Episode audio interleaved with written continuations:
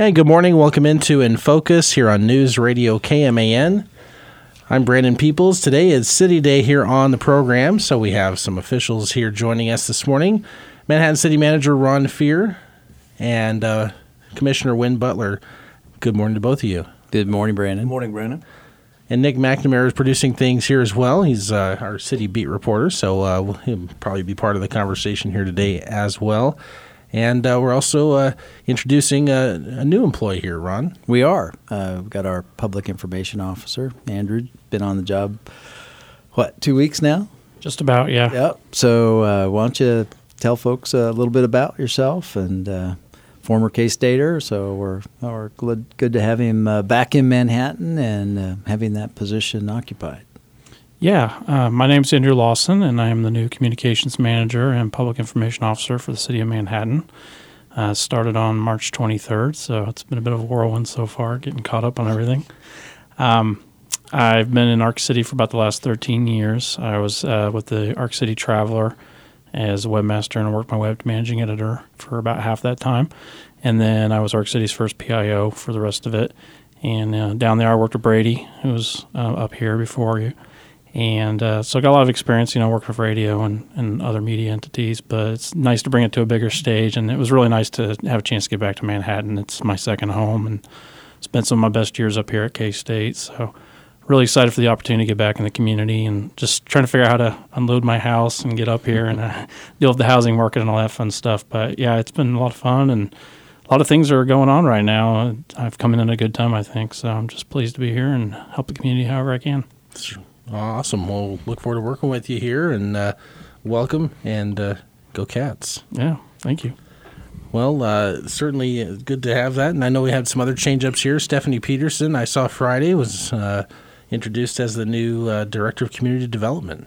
We were uh, fortunate that we had some internal and external candidates for that, and we're pleased that Stephanie was interested in the position and appreciate her. Uh, uh, obviously, she's she actually uh, worked for us before, quite a bit, quite a long time ago, but she certainly knows the community and has done a great job of leading the Metropolitan Planning Organization, active in state organization. So we're pleased that we can keep her in the community and uh, uh, look forward to having her uh, work with everybody as she comes on board I think it's around uh, first week of May or so that uh, uh, she's planning to start, and she buttons stuff up at the MPO and uh, working on lead our community development department.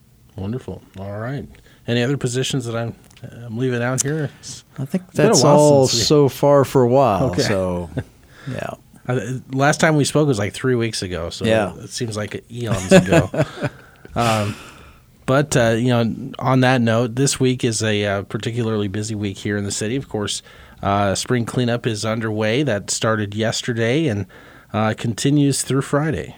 It does. Uh, yeah, just driving out, still seeing. It looks like they're transitioning from the uh, first area, which is essentially the older part of Manhattan, was where they started yesterday. Still saw some trucks, quite a bit of activity out uh, in this area now. In the northeast part of town is to, today's kind of pickup area. They'll uh, they kind of rotate around the community. So uh, tomorrow's schedule would be uh, uh, north of Anderson, west of North Manhattan Avenue, and then uh, east of Seth Child is the the next area for pickup. Uh, so we really need to focus on having stuff out uh, before your scheduled day, you know, early that early that morning, so that because uh, they don't go back through the areas. If you if you've been in day one and and you're just now putting stuff out, you're you're too late. Um, so that's really, and you really need to emphasize that uh, you know try to get. Uh, your leaves and, and compostable type stuff in in recyclable paper bags that you can get at any number of the local uh, yard stores and, and home improvement stores uh, uh, in the community. And then your limbs need to be stacked in a separate pile, not, not mixed together there. And then uh, we work with several of the trash haulers, and so they're willing to take uh, a little bit extra quantity, maybe some things. There's some prohibitive items. Encourage folks to go to the City of Manhattan website, cityofmhk.com slash spring cleanup. And there's a good flyer there that speaks to uh, uh, things like, you know, don't put appliances, tires, batteries, concrete, construction rubble, that kind of stuff, household hazardous waste. You know, that's not something they're they're going to take. They're going to leave that that behind. But some of that other things, you know, a lot of those might be limited to one container. So if you put some other stuff by that container, whether it's old broken furniture or something like that, they'll they'll take that. So. Um, and they'll do that on their normal trash day, whatever your normal trash day is. That's when the, you would uh, have that that type of uh, of uh, material uh, collected. So, uh, good information there on the website. Things uh, seem to be going well, and um, hope folks are taking advantage of it. To kind of, uh, we've been waiting for spring for a while, although it wasn't a horrible winter, uh, but uh, we could certainly uh, use some moisture for sure. So, appreciate everybody's cooperation in that, and hope they'll get some good service from that. It seems like a pretty uh, effective program. Having lived here for the last three years, it seems like a lot of folks really take part of it. When do you want to weigh in on that a little bit? I think it works fine. If you know, a lot of people are confused as to the schedule, but I think we've got a great map up on the city website, and if you look at that map, it sort of captures the, the whole thing. And as I'm driving around town, I see lots of limbs and things piled up. I think uh, some remain still from that 80 mile an hour wind that came through in December. That put a lot of limbs on the ground. So should get a lot of those picked up this week. Yeah, well, and uh, as you mentioned, springtime, and it's almost like a renewed energy when you reach springtime because people want to get out and the weather's nicer and get their places looking nice. So it's a nice effort. Uh, 913 here at News Radio KMAN. Why don't we take our first break here and we'll uh, get into what's going on at the uh, City Commission meeting because there's a lot to unpack here tonight. We'll do that coming up next here on News Radio KMAN. We are back here on In Focus News Radio KMAN, talking with our city officials here from the city of Manhattan. Uh, Ron Fehr, city manager, and Commissioner Wynn Butler. And the city commission does have their meeting tonight at seven o'clock. There's also a briefing session at five thirty. Uh, but uh, a lot on the agenda tonight here, including uh, several public hearings we'll get into. Uh, and a lot of it is Ron dealing with uh, what we've been talking about here the last couple months here with the Art and Light Museum proposal uh, for downtown and the expanded STAR bond District. This having to do, uh, well, I guess let's start with the public hearing. What will that entail here? Yeah, actually, there's uh, two public hearings uh, for scheduled for the Art and Light Museum. One we had planned to have uh, all along. The other one just kind of popped up based on the historic resources board uh, action last week. Uh, the applicant uh, was in front of them to uh, review the project uh, as proposed. Uh, the they are the primary reason for the the second public hearing that was scheduled was, as you know, we've been we ex- the commission just completed expanding the district for the STAR bond district for them to relocate, change locations from what had been approved last year down in the, the south end and the essentially was the parking lot for the Discovery Center, uh, primarily between that and the hotel there, and uh, picked a new location that uh, they they felt like would maybe fit them better uh, for that site and and uh, maybe be a little less impactful on on folks, and so uh, they purchased the the old what I call the old Sears building, and, and some folks that haven't don't remember that far back. Uh, uh, it's the uh, kind of the blonde brick building at uh, uh, the southeast corner of Fourth and Houston Street, um, and so uh, it also has a, a parking area on the south side of it that is adjacent to Pierre Street, and so they're changing proposed locations, and so the the second public hearing that we had planned to have is they have to amend the redevelopment plan that was approved for the old location. So, essentially, a lot of that information is the same about uh, the particular building and the new museum. Uh, however, the big change is obviously it's in a new location in the new district, uh, and they're reutilizing the uh, they're renovating the the former Sears building, preserving it, uh, and then adding this uh, main museum onto the south side of that in the parking lot as an attachment. So they were that area is in the downtown historic district, and they were in front of the Historic Resources Board, which voted three to two that they felt like it would have. Uh, a negative impact on some of the historic properties in the district. Uh, uh, staff had recommended approval uh, of uh, that review, and so the developers have elected to appeal that decision to the city commission. So. Uh, that's really the first public hearing that uh, we're asking the, the commission to consider uh, is to consider the appeal from the developer about that decision. the commission has to take a couple of things under consideration. They'll hear the various arguments for that uh, this evening.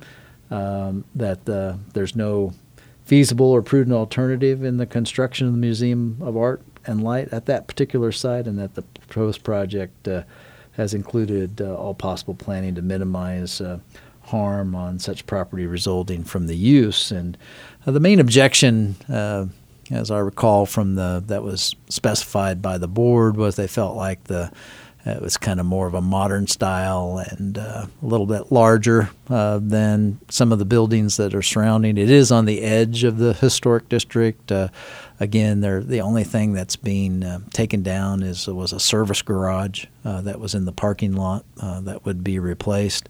Uh, the the building that they're renovating is a is classified as a non-contributing uh, building to the historic district already. So, but the, like I said, they are preserving it as well. Uh, I think there's there's this obviously something the commission has worked on a long time. Uh, it's a, a forty three million dollar uh, improvement museum. There's a uh, some of the things associated with the second item on the public hearing is uh, uh, a land. So, in addition to the land that they purchased, uh, they want to utilize the portion of the mall parking lot, which lies to the west of Third Street between Pierre and Houston Street. And so they're uh, purchasing, buying out the lease from the mall. The city actually owns that and has a long term lease uh, with the mall for the use of the property. And so uh, that's tied up in the in the as part of the action in the second public hearing, in addition to the redevelopment plan. So there's a lot going on uh, with the Museum of Art and Light there uh, tonight, and uh, the commission needs to consider several items. They're in a quasi judicial role in the appeal from that that standpoint. So. Again, staff is recommending that they override the board. We think that it does meet uh, the standards and does not uh, have a significant negative impact on the district. You know, it's surprising here the, the, the vote being three to two. This is a seven member board. I know it sounded like one of the board members is no longer there, um, and I'm not sure about the uh, the other person who didn't vote. Yeah, there was. I think everybody that was there did vote. Um, there was a there was an absence that, that okay. didn't participate. Okay, it was just an absence. All right. Yeah. Because who knows? That might have been if it had been three to three, it would have probably failed, right? I mean. Yeah, it wouldn't have. Uh, the motion uh, to deny wouldn't have passed. Correct. So th- this is a pretty close margin here. Interesting here. The the we talked about the history a little bit. Uh, we, we know that the city has uh, unanimously supported this uh, project going forward here in, in the past, and the role tonight is, is a little bit different here in the quasi judicial.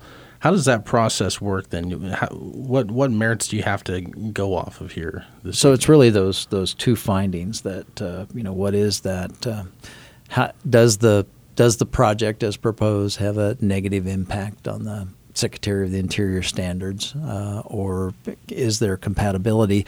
That the uh, developer did uh, uh, make some adjustments in the location. They did reduce the size of the building somewhat. Uh, they did add some limestone uh, to some of the materials.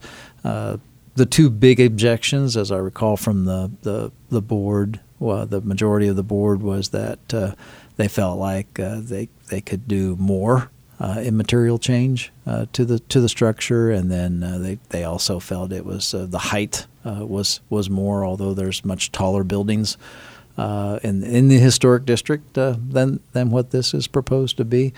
Uh, the Wareham Hotel is a pretty large building, so you know it's one of those things where I think it was really more the makeup. It's a modern, more of a modernistic museum. Uh, again, uh, on the periphery, I think the you know so the uh, architect uh, for the uh, applicant will certainly make a case as they did. in front of the board, and the commission has to weigh those issues to determine and make some findings uh, relative to uh, uh, the the facts that are brought up before them tonight at the public hearing, and and the staff report and and all of the specifics that are made for them.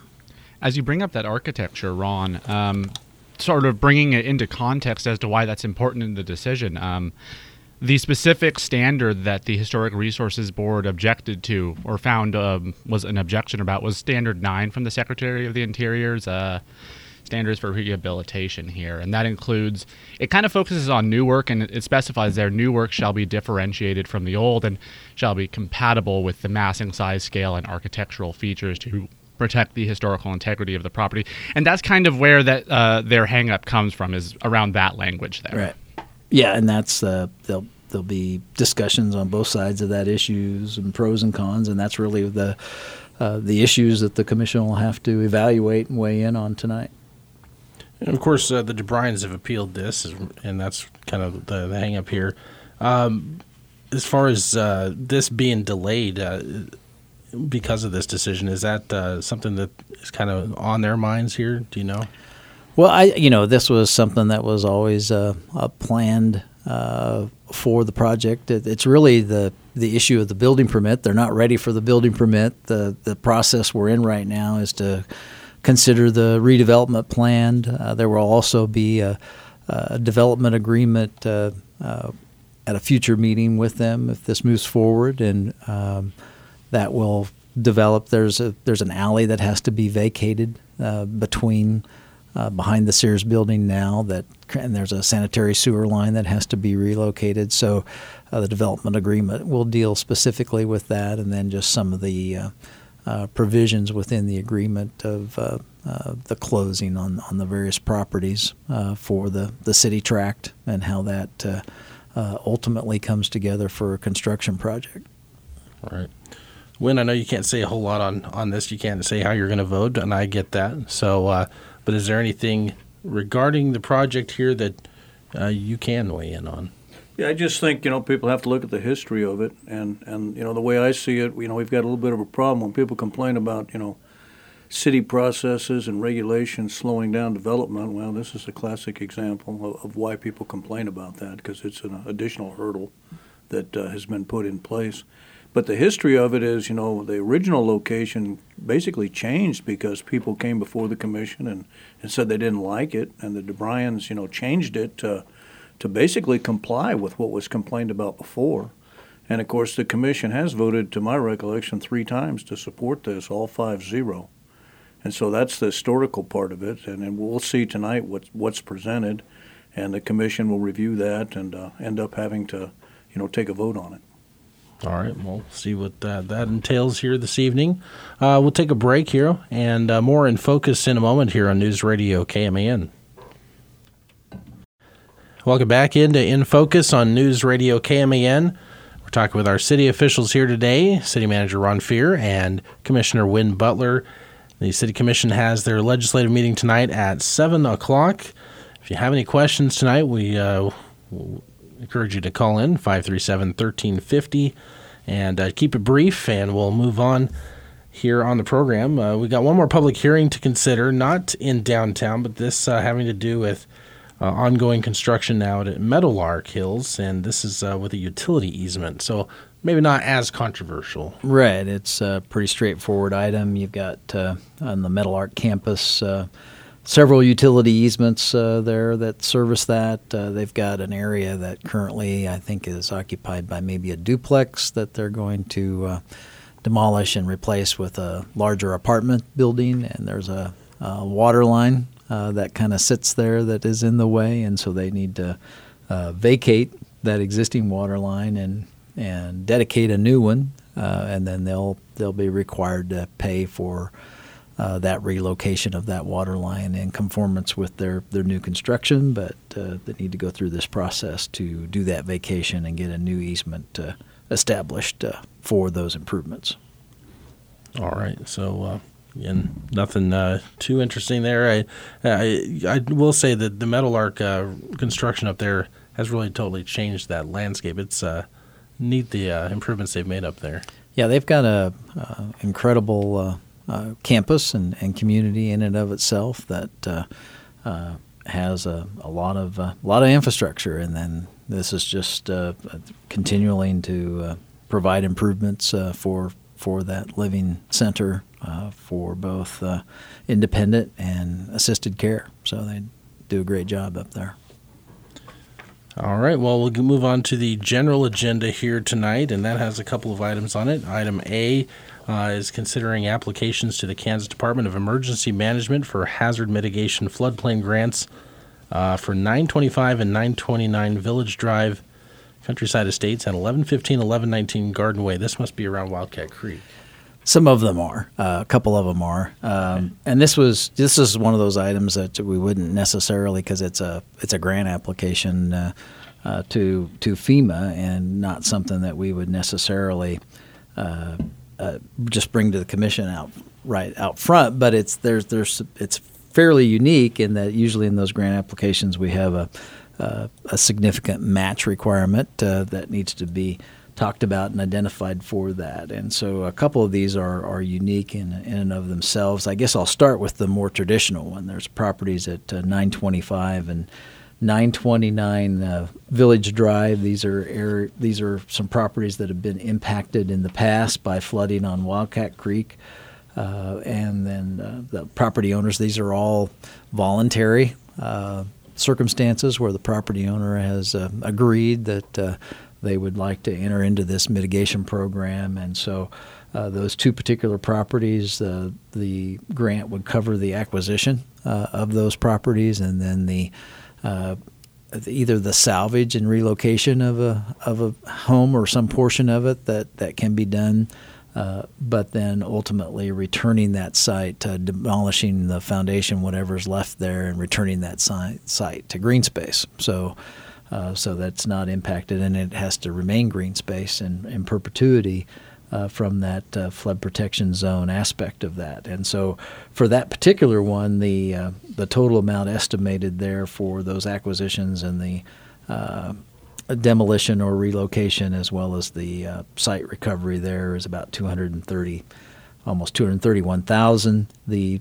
it's a 75% uh, FEMA share of about 173,000 leaving about 57,000 $705 is the city's 25% uh, local match. And so uh, we utilize uh, some of our stormwater funds uh, typically uh, for those matches, and so th- again, that one's pretty straightforward. Uh, the other one in the Wildcat Creek uh, watershed is the Garden Way, uh, and this is the uh, senior tax credit units that are there. There's a couple of, of different. they were built in phases. they've had some pretty significant impacts over the years, and and obviously very difficult to. Uh, uh, try and evacuate. Usually, all of our flood events on Wildcat are a flash flood uh, perspective where you don't have a lot of time uh, to evacuate folks as it inundates fairly quickly. Uh, and so, those owners uh, are would like to build somewhere where they don't have to worry about flood evacuations, and they're uh, proposing to cover the local match, uh, if you will, for this buyout. So instead of the city putting up the 25%, uh, the owners would put up the 25% match. Uh, that particular project is estimated to be about $4.4 million. Uh, the, the grant would cover about 3.3 and so that local investment in that project would be about 1.1 million. Uh, I believe they've uh, been visiting with the Manhattan Housing Authority on, on some of the property that they have on the Carlson Place uh, area in the in the downtown area of Manhattan as one of those potential sites uh, for that to occur.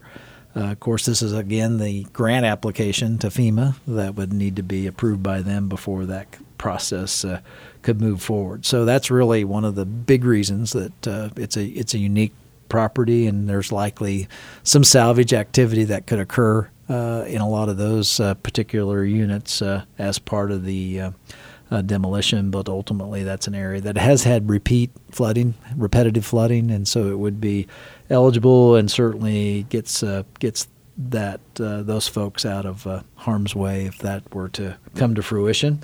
And then the final one is a, a little bit unique, and it's out here uh, in the northeast part of town in the Blue River watershed, and it's a countryside uh, home uh, mobile home park, and it's um, they have some uh, vacant tracks, about seven tracks, uh, where they could put in some new units. Uh, and what this will do is create a, a pier system to support those new units. So it's more of a a flood protection uh, circumstance, which would uh, protect those units uh, from being swept off uh, uh, off their foundation and provide some protections to elevate them uh, above that, that floodplain and giving them some security. that's about an estimated cost of about 325,000. The grant would cover about 244. Uh, and then the local match was about 81,000 and so again the property owner has agreed to pay for that local match because it's a benefit to their property so it's uh, uh, all of them have a little bit unique but uh, all looking at uh, uh, different ways to mitigate some of those flood hazards those Garden Way senior tax credit homes are those the National Church residences out there? They are. Okay. The National Church residents are the owner of that property, and they have some other property, including in the downtown area. Hmm. Well, it's certainly interesting because I, I know that the uh, Labor Day flood of 2018 is still fresh in a lot of those folks' memory. Um, certainly, this seems like a, a, major benefit, especially in that area. Um, going back to the, the, green space there, is that something? Uh, is there going to be more? Are we going to see more of this? Do you think down that area? So we have done some uh, in that particular area um, already. Uh, there was a, another apartment complex just to the uh, east of the National Church residence property that was bought out a couple years ago. I think the last time we did was 19, uh, pre COVID. Um, we hadn't really done any since then. And so uh, that would be the goal for some of those areas that have had repetitive flooding. Uh, we've, we've bought out uh, some houses on, on Bethany, there's been some buyouts uh, out here in the Dix edition. So that I mean that's part of our process to try to do flood mitigation measures for uh, houses for sure that we've been focusing on are ones that have had significant impacts from flooding, uh, both uh, both on the Wildcat Creek tributary as well as uh, as the Blue River tributary. Okay. And most of those, uh, you know, like even the ones on Bethany, they, you know, I think the first year I was on the commission, they flooded and then they flooded again in 2018. So a lot of these are repeat, and and there isn't anything you can do, you know, about preventing it a third time other than buying them out. And so, I think you know these are pretty good, especially those last two that Ron talked about because it won't cost the city anything. It's good for the people that own it, and it's good for the city. The first one cost city a little bit of money, and of course you do take those properties off the tax roll, so that's the the downside. And then when you have green space, well, Parks and Rec has to do something about taking care of it. So you know, it's not just green space. It's it's you know you got to do something with it, maintain it to a certain extent. There have been uh, previous uh, uh, buyouts in the Village Drive area as well. All right. Well, and I know not to bring up the Manhattan Development Code or anything, but like going forward, uh, have any regs been changed with development in that area down along Wildcat Creek? So there have been. Uh, we have the uh, community development zone, so it's an extra uh, elevation. Um, I want to say it's another foot to two foot of, of increase uh, required for uh, new construction. Of course, most of that area is fairly well established, except for some of some of the newer areas that you get to to the west. But it does have uh, uh, other practices of if you do some fill in the floodway, you have to compensate for it. Uh, so comp- compensatory fill within the nearby area of the watershed. So if you're filling in the floodplain, you have to take an equal amount of fill out of the floodplain mm-hmm. somewhere uh, close by. Uh, and then uh, we, uh, even before the development code, we've had a setback distance for construction from streamways. uh, I think that will be likely revisited as we revisit the stormwater master plan. All right. Well, we'll continue on here in a moment. Uh, we've got more to cover yet here. Um, uh, I'll tell you what. Well, yeah, let's take the break here, and we'll come back. We'll cover the last item here on the agenda and move on to consent in a moment here on News Radio KMAN. Final segment of In Focus here on a Tuesday morning, News Radio KMAN. We're talking City Commission. We've got uh, City Manager Ron Fehr and Commissioner Wynn Butler in studio with us here. Seven o'clock, the meeting tonight for the City Commissioners at City Hall, and uh, of course, a number of ways you can tune into that. You can go there in person, cityofmhk.com slash TV, Cox Cable Channel 3, and the city's Facebook page, I believe, also shares those as well.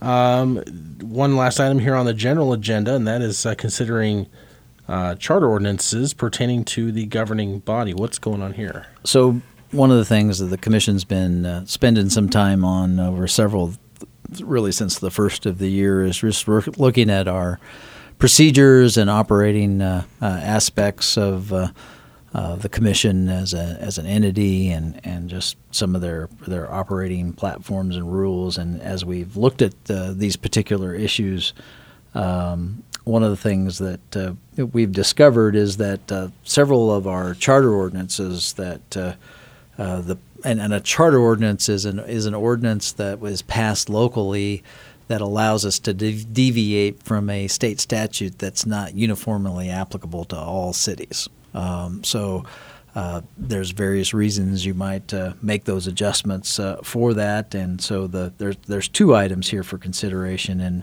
and one of them is to uh, start the process to uh, repeal uh, three charter ordinances that the statutes for the that the reason that the charters were originally developed for no longer exist. so it and and then the other thing is so one of those things we try to do is is to replace those charter ordinances with regular ordinances because with a charter ordinance you have to go through uh, the charter process, which allows for 60 days uh, for public comment after you've passed second reading, uh, and then and creates a situation where a, a citizen can petition to require uh, uh, a particular potentially a vote on that particular item. So. the other one is actually asking the commission to approve a new charter ordinance on to, to, that deals with filling vacancies. The, the, the legislature put in place a provision uh, that requires all cities to kind of well not it's again it's not uniformly applicable because you can charter out and, and usually the cities across there's 400 and some cities in Kansas. I think that I might be a little short on that one actually. Uh, I don't have it from the league, but there's about uh, 30 first class cities. You have a lot more second class cities, and then you have a lot more third class cities. So uh, not all statutes are effective the same way to all levels of cities. So that's why you can get these charters. But the legislature tries to act holistically uh, sometimes and, and wants something to apply to, to, to everybody. But this one uh, uh, would establish a process for filling vacancies uh, on a governing body. Um, this would be if you know current current commissioner uh, moved or had uh, for whatever reason was no longer willing to serve, then the statutes lay out a process for how you would go about filling that position. And uh, sometimes uh, those are close to elections, and sometimes, so typically in the past, uh, the commissioners have agreed on a person to fill that position temporarily. So it gives the, that this would give that flexibility to commission to create their own procedure uh, for filling that uh, that position. So that's the study of that process. But this is even though there's some action items here tonight. Uh, the the goal is we have a, a meeting scheduled in May uh, for the commission to to really uh, kind of uh, hammer out and discuss what these new regular ordinances will be uh, for determining some of their policies and procedures uh, uh, for them to, to operate, and really a good policy guideline for how the commission functions and, and operates is the is the goal here, and that's again hopefully you're going to see this on several agendas here as we proceed towards May 3rd, and then ultimately have some adoptions of some regular ordinances to, to replace a lot of these charter ordinances uh, by June 7th. one of them is uh, the charter ordinance number seven. That would by repealing that, would that allow you to have your meetings at, at any time then? So it, it gives us more flexibility. So okay. right now, uh, technically, if we want to have a uh, let's just say we have an important item that we'd like the commission to consider that's uh, in conjunction with a work session. Um, so uh, sometimes we've had a special meeting uh, for that purpose, and and so it's it, technically w- we announce our schedule of me- meetings for the year uh, at the beginning, and so the this this current charter ordinance says you're limited to that, and okay. so you have to have a, a, a really good reason to have a special meeting, and it can't be uh, something that's got to be something very unique. So it's really more of a flexibility. So if the commission wants to have a special meeting at, at a particular time, uh, it allows them to create a, a policy for how that goes about to get established. It makes it a lot more nimble. Like I, I can think back, you know, when we, when we went through all this COVID stuff, and the, the county would change a rule, and you know, the city at one point we we tried to align with the county on a mask ordinance, and then it uh, the county changed it, but because of this requirement on meetings, we couldn't react for two weeks. Mm-hmm. So there was no way to stay aligned with the county which was which was one of my goals was to stay aligned with the county and the health department. But this old statute actually prevented us from doing that, and it delayed it by you know two weeks. And so we need to have the ability, as I say, to be a little bit more nimble, so that if if something important comes up, that we can adjust the schedule, and we just haven't been able to do that. All right, so Thursday, Friday meetings, so very uh, you, Pro- probably not. Okay, it'd okay. be unusual to do that. I mean, people are used to the commission meeting on Tuesdays, but you know, it could be that if they yes. wanted to have, for you know, there's just a ton of stuff coming forward mm-hmm. and a lot to jam into two meetings. So maybe we do have a, a legislative action every Tuesday. You know, right. for for that particular month. It gives you that flexibility to, to you know, you don't have a, a meeting that presses past midnight when the next time, where, if you evened it out because you had that flexibility, uh, you could make it better for everybody. Yeah, that makes a lot of sense. We did pass a, an ordinance saying the meetings were not supposed to go past midnight, and then as soon as we passed it, the next meeting, the commission voted to go past midnight. You know, so so that, that's the other thing. I think we we t- sometimes pile way too much in there. You know, to have people sit there from seven o'clock till midnight, and everyone's very tired, and so this gives us the ability to have some flexibility, and I like that. All right. Well, we got just a few minutes left here, and uh, I know they've got some consent agenda items we probably want to cover. Uh, Ron, where should sure, we, we do. Uh, so we've got uh, uh, some just some first reading of an ordinance to kind of verify some no parking restrictions in certain areas across town that uh, the city engineer had put in place by temporary order.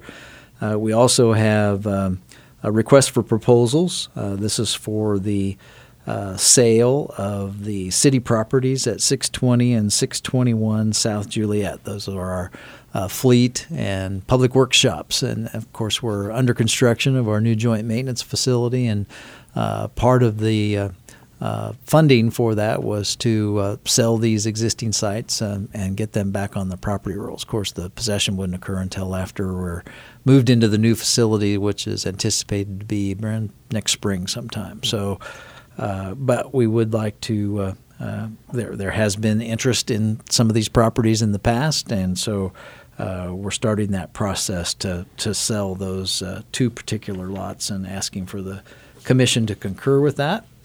Uh, we also have. Um,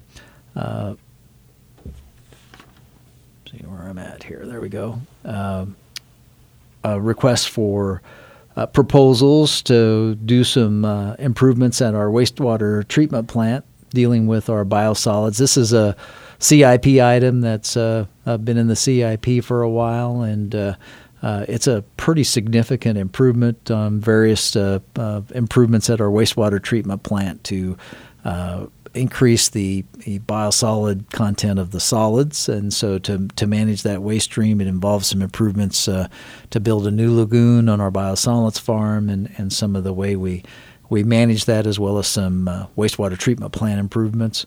Uh, again, this is something that's been forecasted and, and planned into the improvements, and uh, something that uh, we're willing to start the process. We, it starts with design, uh, so this will be to, to select a firm uh, uh, to work on the design as well as uh, I think we're looking at potentially doing a construction manager at risk, but you know we're probably at least two to three years away uh, once we start the design process. Uh, there's a lot of uh, uh, infrastructure grants out there as well uh, that might be certainly help to pursue, but typically we run something like this through the state's low interest loan program for a, a long term, very low interest program, and again that's kind of been uh, scheduled uh, through our capital improvements program. So we're asking for permission to proceed uh, with that particular project uh, as far as uh, the design.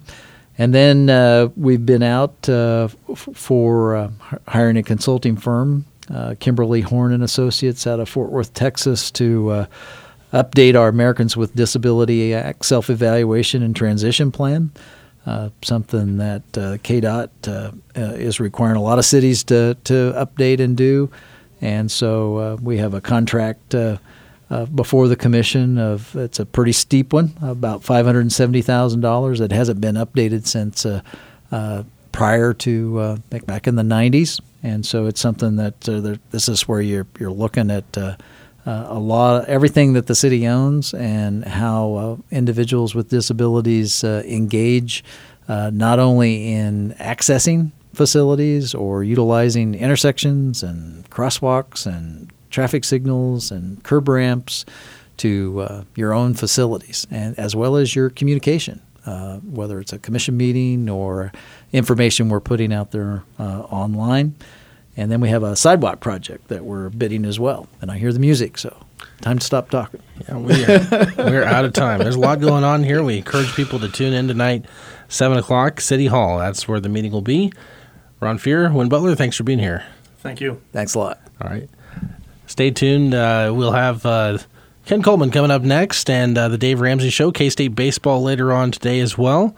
Tomorrow on In Focus, we've got our USD 383 school officials, Manhattan Fire Department, and Downtown Manhattan Inc. It's a busy day, Brandon. And if you go, if you can't make it out to City Hall, Cox Cable Channel Three, cityofmhk.com/tv, or the city's Facebook page. All opportunities to check out tonight's City Commission meeting. Thanks for listening to In Focus News Radio KMAN.